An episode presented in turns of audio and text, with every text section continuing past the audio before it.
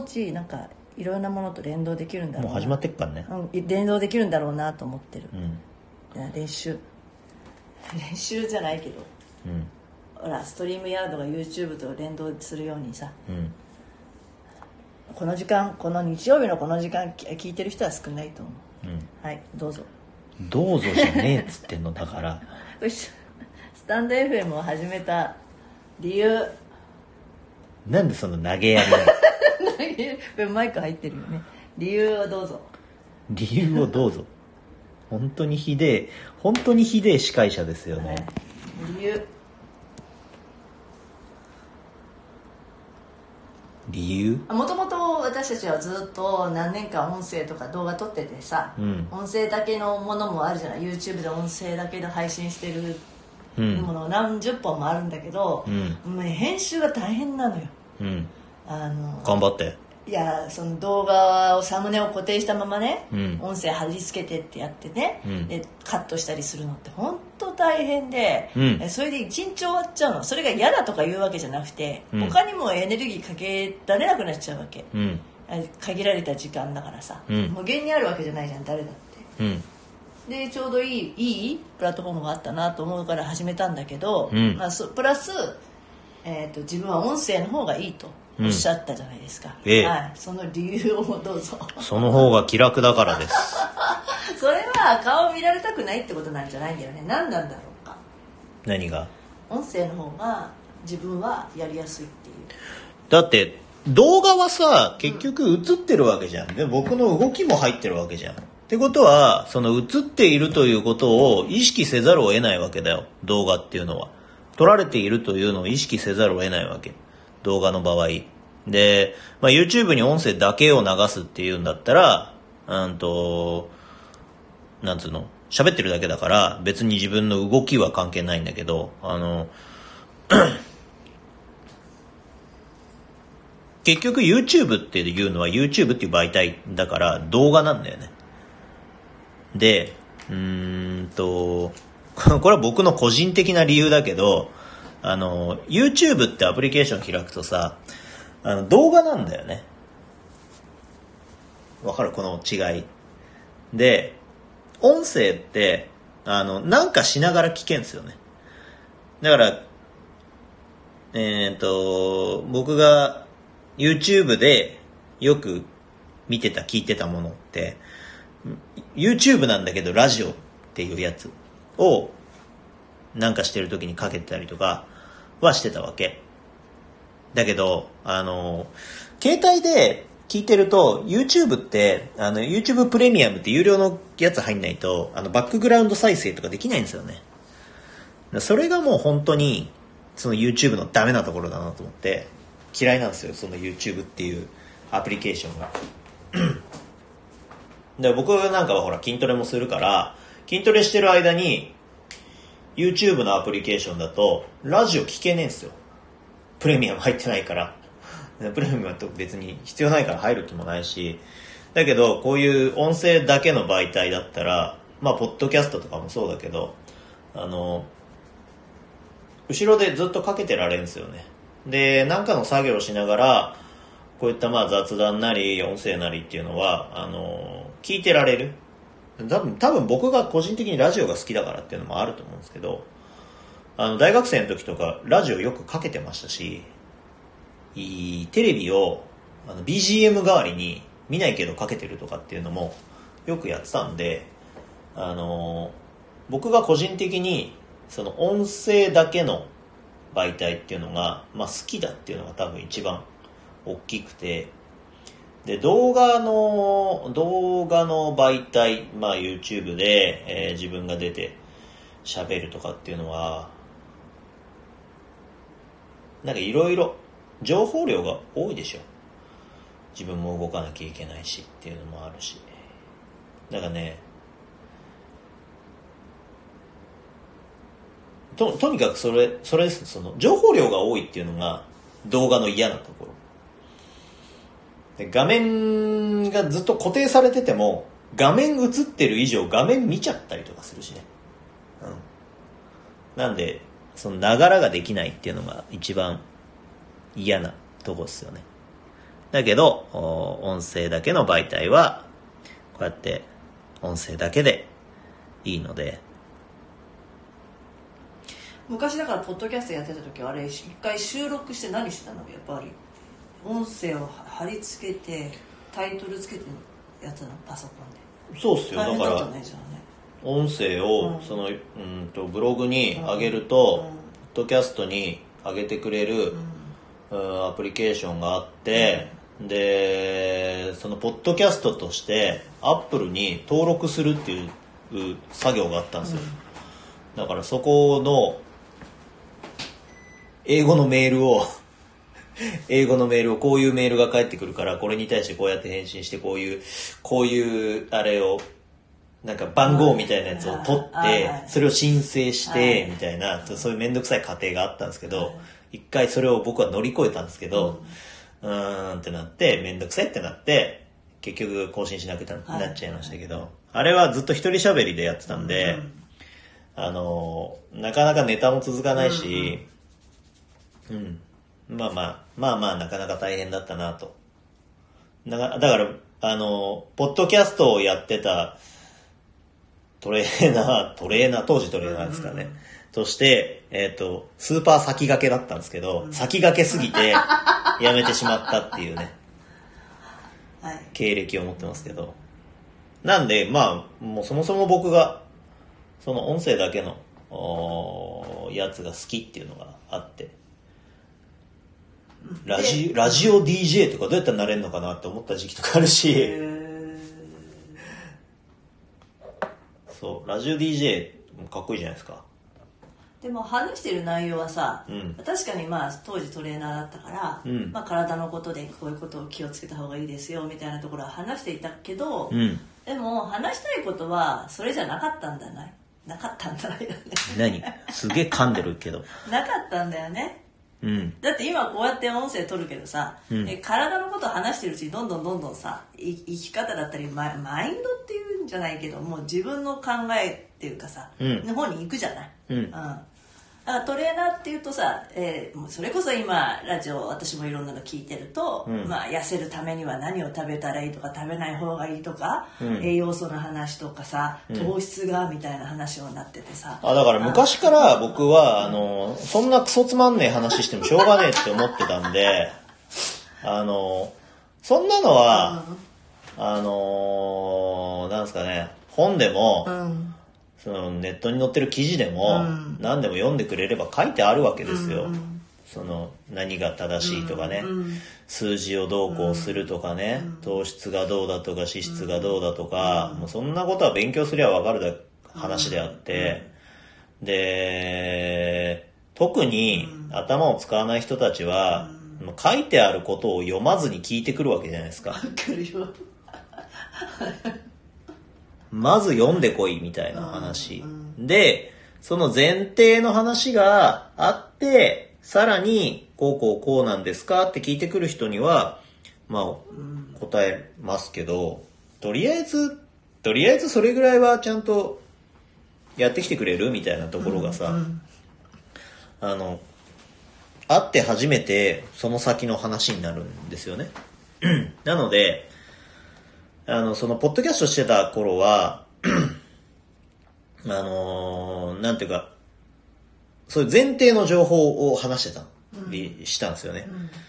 でこういうのがいいですよとか、あーこういう栄養を取りましょうとか、サプリメントはこういうの選びましょうとか、いう話してましたけど、結局、あの、話してる自分もつまんねえんですよ。わ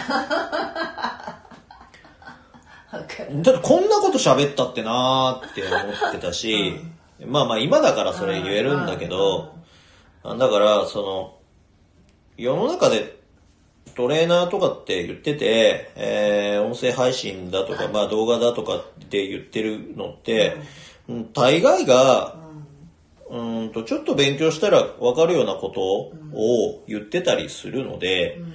まあまあ、クソつまんねえ話をしてんなって思うことが多々ありますよ。ただ、ただ、クソつまんねえ話してんなって今言ってますけど、聞いたことないですけどね。あの、ほとんどの。どうせつまんねえだろうから。うん。あのももちろんそういう時代もあったよだってトレーナーっていう仕事がなんだかわからないしジムっていうのがまだまださ、うん何えき筋トレ自体がさ、うんまだまだあのなんていうの何メジャーつまらないでくれるあの。メジャーっていうかなんていうのメジャーじゃなくてなんていうのその一般化するうん。じ前前の頃ってあったじゃん、その頃はほらそういう知識って私なんかなくて始めてるからね、うんタンパク質取んなきゃいけないとかさ、いろいろあるわけじゃないそんなの全くなくてそこにある機械いじってたぐらいなもんじゃない、んだからそういう時代はあったじゃないの、んその、えー、と有酸素有酸素運動って言葉すらなかったわけようん。糖質なんていうかれこれ何十年前はね。そう糖質がなんてなかったのよ、うん。いろいろビッ,、まあ、ビッグスリーぐらいあったかな。でも、でも、もうビッグスリーすら何か分かんないぐらいだよ。もうもうとにかくはベンチブレスがあって、デッドリフトがあって、えースクワットがあるってのも見よう見まねでやってた時代だし、その見よう見まねのその人たちすらも自分たちでこう考えてたわけだよね。海外から来た、ちょっとが来たものを自分たちなりに解釈してただけだから、プロテインだって今思えば恐ろしいもの飲んでたと思うんです、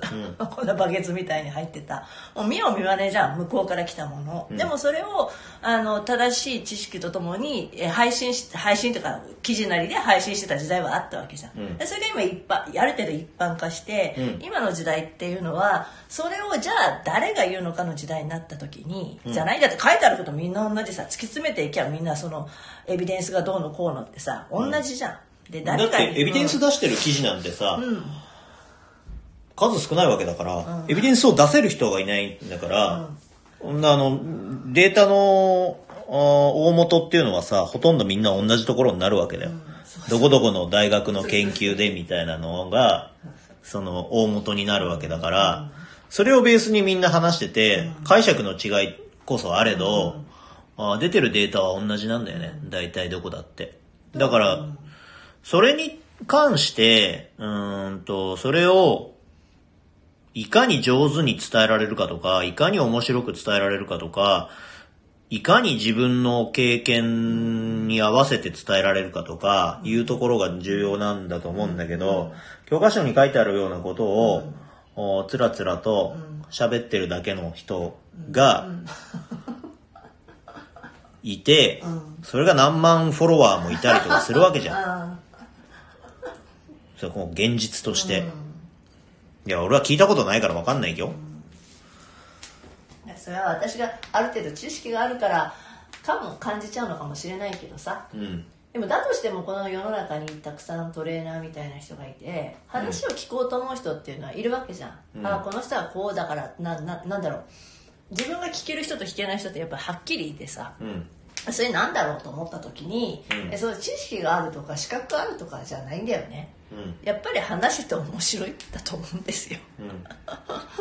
面白いってことはあの知識があるからなんだよ逆を言えばねじゃあだからあの余計な情報をどんだけ入れてくれるかなんですよあーあの 余計な情報ーそうえっと人生においては、無駄な時間が豊かさを作るわけですよ、こういう、まあ、講義みたいなものに関しては、無駄な情報が面白さを作るわけですよ。だから、えっ、と、知識の広さと深さと、えーこう、ジャンル、うん、幅、みたいなやつ、うん。高さと深さと広さと幅みたいな。いうのが、ああと奥行きみたいなのが、あー重要なんであって、正しいことを正しく伝えることだけが、あの、重要なわけじゃないから。それだとさ記事だと正しいことを正しく伝えようとしちゃったんだよねもう、ああのの、僕はだからそう文章を書こうとするそうと、そうなっちゃうけど、あの、こうやって生で喋って、音声を取ってると、何も考えないで喋ってますから、あの、終着点とかも何も考えない、時間も何も考えないで喋ってますから、なんで、この無駄がいっぱい出るわけですよ。でも、その無駄が出ることが大事なんであって、特にこういった、あーだだ流し音声に関しては、その無駄をいかに持ってるかっていうのはやっぱりそういう豊かさだから、うんそのそこに人の生き様とかさ考え方思想うんキャラが出るじゃない、やっぱ記事で面白さ出そうと思ったら、まあ、小説家みたいになんなきゃなんないもんねそ うそうなるとさやっぱ書くことが仕事になっちゃうじゃんそうこじゃないもんねっていうところあったよね、そううんうんだからもう書くのもめんどくせえなってな ってやっぱ喋る方が楽だなって思うわけですよ、うん動画でね、面白くするっていうと、なんか面白い方向性が変わってきちゃうだろそううし。なんだよねあの人が引きつけられるネタをあえてこんなことやってみたみたいなさやりもしたくないけど注目されるようなことをやっちゃうみたいなのあるじゃない、なんかどっかのねで見たんだよねトレーニングジムのトレーナーがさなんだっけサイダーになんか入れるやつうんなんだっけそういうの、やってじゃあそれとこのトトレーナー君をね注目するのと何の関係もないじゃん、うんだから別でにそういうのどねどうでもいいさ、他人の真似みたいなクソつまんねえことしてたってしょうがねえから、なんかそういうんじゃないしねだったらやっぱりじ、あのまあ、平たく言えば自分のファンを増やすっていう意味ではさ自分のファンになってくる人は自分のことをに興味を持ってくれないと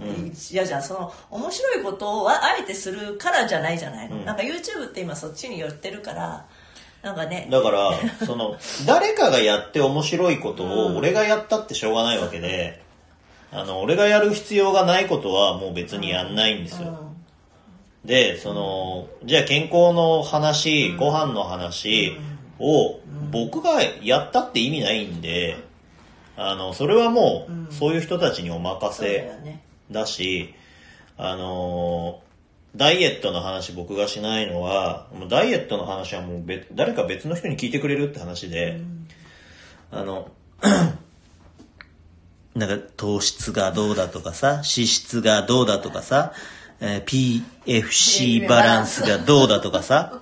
そんなのクソくらいでさ、あの、笑ってラーメン食ってれば痩せますよぐらいの方が僕はいいんですよそう。そうそううん、シュークリームも食べるし、コーヒーも飲むし、あのーね、夜中にラーメンも食べますよぐらいの方が、それでも大丈夫ですぐらいの方が、それの人が多いと思うんだよねだって現実さ、そんな、そんなさ、ストイックにやってるやつなんてどんだけいいんだよって話だしさ。今ちょうどシーズンなんだよあのだからこうそういう人ねそうそう僕だってコンテストに出ないし、あの、世の中の人間どんだけコンテストに出ると思ってんだって話だから、だからでも、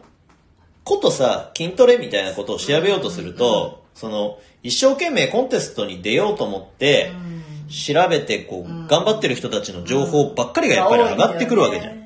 てこととかそうてことは、うんあの、そうしなきゃいけないのかなってみんな思っちゃうと思うあんだそよ。れはあるあうるん。だけあるど、普通の、うんうん人生を歩んでる人に、コンテストなんてものは一生縁がないわけで、コンテストに一生縁がない人たちが、コンテストに出る人たちの話を聞いてても、何の得るものもないんですよ。へえ、すごいなーぐらいで。なんかそこがどうしてもね勘違いされちゃうとこなんだよね、要はそのぼ有名なジムのトレーナーたちもさ、まうあ、んそこに出てなんぼっていうのはさそこの会社の評価にもなってきちゃうわけじゃないの看板だからね、うんなんかどこで優勝しましたみたいなさ看板で人のお客さん集めてくるってほら手法でもあるからいさや、だかうら、んそれはそれでいいと思うんだ。だけど、だけどみんなコンテスト出たいですかって話だし、あの、なんだろうな、フィットネスっていう人口の、本当にどれだけの人がコンテストに出てると思ってんですかって話だし、あの、世の中のコンテストの数は増えましたけど、はい出てる人間の数はそこまで増えてないと思うんですほ よ。ら同じ人がいるんだ同じ人がおいろんなところの大会に出てるんであっそうでて、そこに出てる人がまた違う大会を生んだりでもそうずっとやってる人はずっとそこにいるわけじゃないそですかう。だからさ、ほんの一握りのほんの一部の人間そのためうに、うんあの、発信している情報と、僕みたいに一般人のために喋ってる人がどんだけいんのかって話ですよ。だってなんかね、みんなさ、夜にビール飲みたいじゃんとかさ、唐揚げ食べたいじゃんとかさ、それでもいいんですよっていうのをさ、あの、言う、それを味方してくれる奴がいないっていうのがね、あの、問題だと思いますよ。食事が9割とかさ、言ってるけど、食事が9割とか言ってるけど、だって、俺考えたことないし、あの、お腹いっぱいご飯食べてるけど別に太ったりとかしないし、うん、それでも普通にみんな楽しく過ごせると思うよっていうのを言ってくれるやつ多分いないと思うんですよ。トレーナーとかって言うと。うんなんか厳しく制限する方に行っちゃうよねだからトレーナーがいないと筋トレ続かないみたいなうん。いやいや何のためにまあその人の目的によるかもしれないけどそんなもんさ、もう、その、ストイックとかもうやめた方がいいと思うよ。別に僕はストイックに筋トレしてるなんて自分で思ってないし。ああくまでほらそれは整えるだよねみたいなこの間話してたサウナに入るのと一緒だしさ、とかさ、だから楽しくやって、美味しく食べて、っていうね。で、人生がなんかそういう方向性に向かっているのに、あの厳しくするみたいなねそう、おかしいじゃんって思うんだよね。そうなんでもう今はもう豊かな時代になって食べ物も困らないのに制限かけようとするかねみたいなね、だからそのスポーツとしてその競技に行ってる人はそれはそれでいいんだけれども、いやその人たちってそんなに多くないんだよねそうでなんかジムに行っちゃうとそれが正義みたいに振る舞う人がいるのは確かじゃないですか大会出るの、とか聞いてきたりとか、なんか大会に出ない人は動きちゃいけないみたいなのを大会に出る人が振る舞うんだようん。私も含めじゃ自戒を込めてなんだけど私はもうやってないけど、え威圧感を感じさせたりとかさ、なんかまあマウンティングをするとかあるんじゃない、で初心者なのくせにみたいなところを出すところもあるじゃない、うん結構そういうのがやっぱりよくよくないなって私は思ってよくないですよ、本当に。コンテスト出て。肌が黒くて、私は そうだからあの鏡見てポーズして。本当に良くない。僕はね、あの、肌が白いんでね。あの、とてもじゃないけど、コンテストに出る人には見えないと思いますから。そう私はただ見た目がそういうあのあなたはもともと黒いですからね。だからねそうそういうどうしてもそれになっちゃいがちだけどうん。そうなんかそうじゃない人の方が多いからねそう。だだからなね、ので僕はそういうね、話をしていきたいじゃないですかだからそこにちょうどいいプラットフォームなんか多数派の味方なんですよ、僕は。多数派の。すごいだから、あのはいはいあそれは凡人だし、ういい、トップスターでもないしみそたういなね、アスリートでもないし、はいただただ楽しく筋トレをしているおじさんですから、それこそ中年のおじさんの味方になってあげたらいいんじゃないですか、はい。だからね、みんなその、多分探してると思うんですよ。あの、俺に合うやついないかなとか、私に合う人いないかなとか。でもさ、とかく情報探してみると、そういうね、ちょっと尖った人たちばっかり情報発信をしているから、あえて尖だらかないらそういうのしか見つからないと思うんだよね。だから僕多分紛れてると思うんですよ。普通の人に。さあ私もたまたまそこにいたからね知ったしね、そうなので、その普通の人に紛れてしまっているので、なかなか見つからないと思うんですけど僕はあのそういう普通の人たちの味方ですから、 ラーメンも食べればいいし餃子も食べればいいし、なんならチャーハンもつけちゃえばいいじゃないって言ってくれる人多分いないと思うんです よニンニクいっぱいが美味しいよねって言ってくれる人は多分いないと思うんで、はいでもそのフィットネスっていうのはまあ人人生においてこれこれから必要じゃあな必要って言われてる割には全然し浸透してないんだよねうん結局スポーツクラブにあの入ってる人たちは人口の3%ってねずっと言われてますかそら、れがだから由々しき時代そう人上限上限なんですよもう人口のだから比特率別のな上場所限になっちゃってるんだろうなと思って、日常ではなくなっちゃってんだろうなと思ってその日常感じゃない非日常を感じさせてしまうものの要因に一個そこがあるよね異質なそ空間になっちゃってるってそうお前らのせいだお前らのせいだぜって思いますよいやいやだってさ集客したいわけじゃんそういう人たちはさ逆にそれを仕事としてる人はね発展させていくだし、自分たちもそれでさその割には文句すんごい狭めちゃうんだよねうんっていうことに気がついた方がいいやうん偉そうに言っちゃったんだけど、 うんあなたもその一人ですからね私は違う体脂肪がなくて肌が黒くて鏡見たらポーズしてそれはあのポーズする理由は今やったいいんだよそんなのはどう だって今やった筋肉をちゃんと感覚感覚を研ぎ澄まそうとしてるだけでだからそういう姿がみんなにそういうふうに見えるってことでしょそうですそうです理由があってポージングしてるんだけど知らない人に関して見ればそこは何だろうと思うよね、とりあえず肌を白くするところが始めたらどうその黒さは自分のもうこれはもともとだからはいだから僕は肌が白いからそうは見えないんで、あのバキバキでもないし、まあでもまあ言われたよねだよねなんかどっかのジムでなんか私がなんかプロの人ですかみたいに言われてあまあね何にもしなくても腹筋割れてるような人ですからねだからいやそういうふうに見えるんだなと思ったわけ、でそこに一緒にいればさなんかそのその人の何コーチなんですかみたいな感覚だにとらわれるんじゃないのまあね、うんそうでしょうけいどや僕はね全然普通全然普通の普通の一般の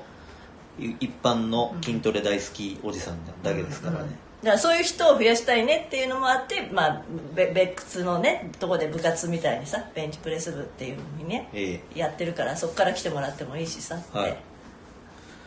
本当ですよ、うんこんなことを喋りながらもう20分以上も喋ってるんですけどだからテーマは雑談なのよ私たちのカテゴリーは雑談ですかなんだよね健康フィットネスに行かないんだよねらはいいやだって行ったら紛れるんだよだからきっとそのねジャンルで喋ってもねなんつまんねえ話しかないんでし紛れんだよだから私たちは健康とか言ったらうんいやまあその話してないけどね一切してないっすよだってラーメン食えっていうやつ多分いないっすから だからあのもうねそういうのはね諦めた方がいいと思いますよあの体脂肪を減らすんだとか、あの体脂肪を減らすいそうやその体脂肪を減らさなくてもいいじゃんそのさ本当に病気レベルでねなっいちゃやう健康診断に引っかかっちゃいましたとかっていう人はそれは減らす必要はあると思いますけどなんか二言目には私太ってるからみたいなことをよくなんかみんな言うじゃないですか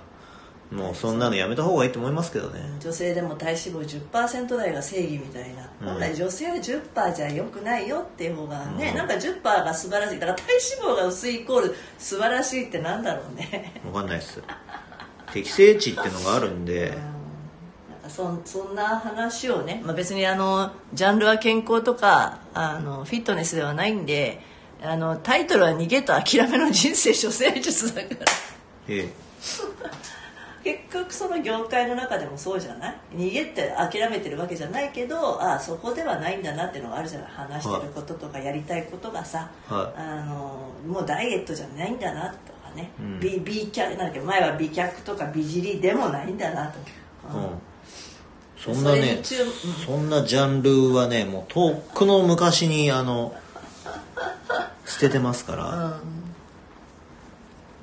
つまんないっすよ逃そんなげのと逃げと諦めの人生処世術ですよ、はい本当にこれからは、なんかね、うん美しくとかアンチエイジングとかどうでもどうでもいいわって思いますよねまあアンジーリングって言葉も嫌いって言ったじゃん、はいエイジングはその人間として普通のことだし老いていくのは人間としてふ普通の二度言っちゃった普通のことだからアンチをする理由がねそう受け入れろともうだから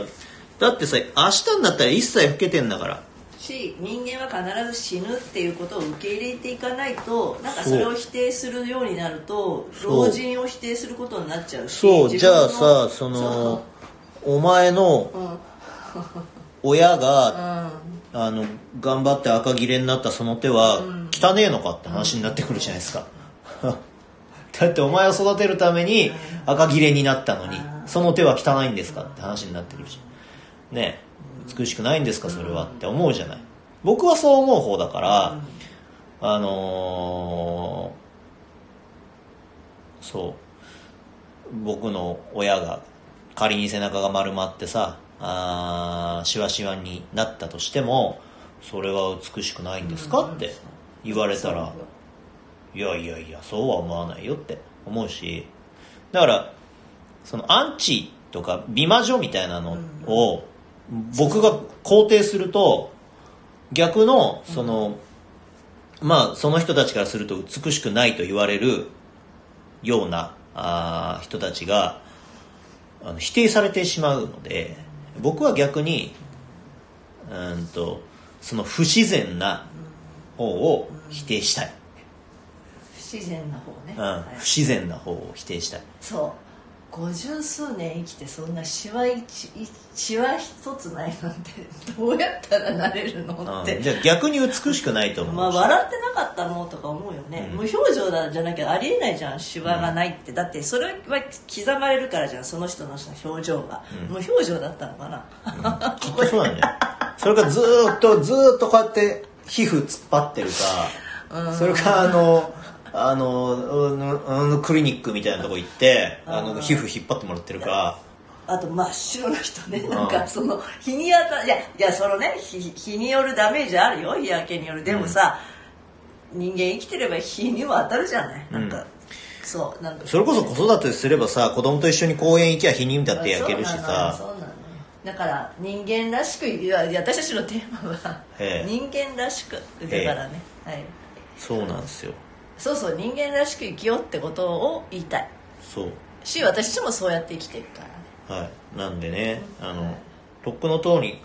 そういう華やかな世界とはもう、無縁だよね私も一度は華やかな世界行ってみたらやっぱダメだったんだろうね、うんあ続か続かなかったよりも興味ないっていうのはそう一度やってみたのやってみるのは大事だよどんな世界か、でもそこに一切もう興味もないし、うんなんかそれのために違うものをなんかなくすのも嫌だなと思ってそうなんですよだからコンテストとかに僕がね根本的に興味がないのはね、そういうところですねまあでも一際ほら一緒にまあ踏み入れてみたじゃん、うん15分まで大丈夫踏み入れてみたじゃん、うんでやっぱりそうだったっていうのが分かったからよかったよはねい、そういうことですはいまあ今日はこんなところで終了しましょう、はい、ではそれを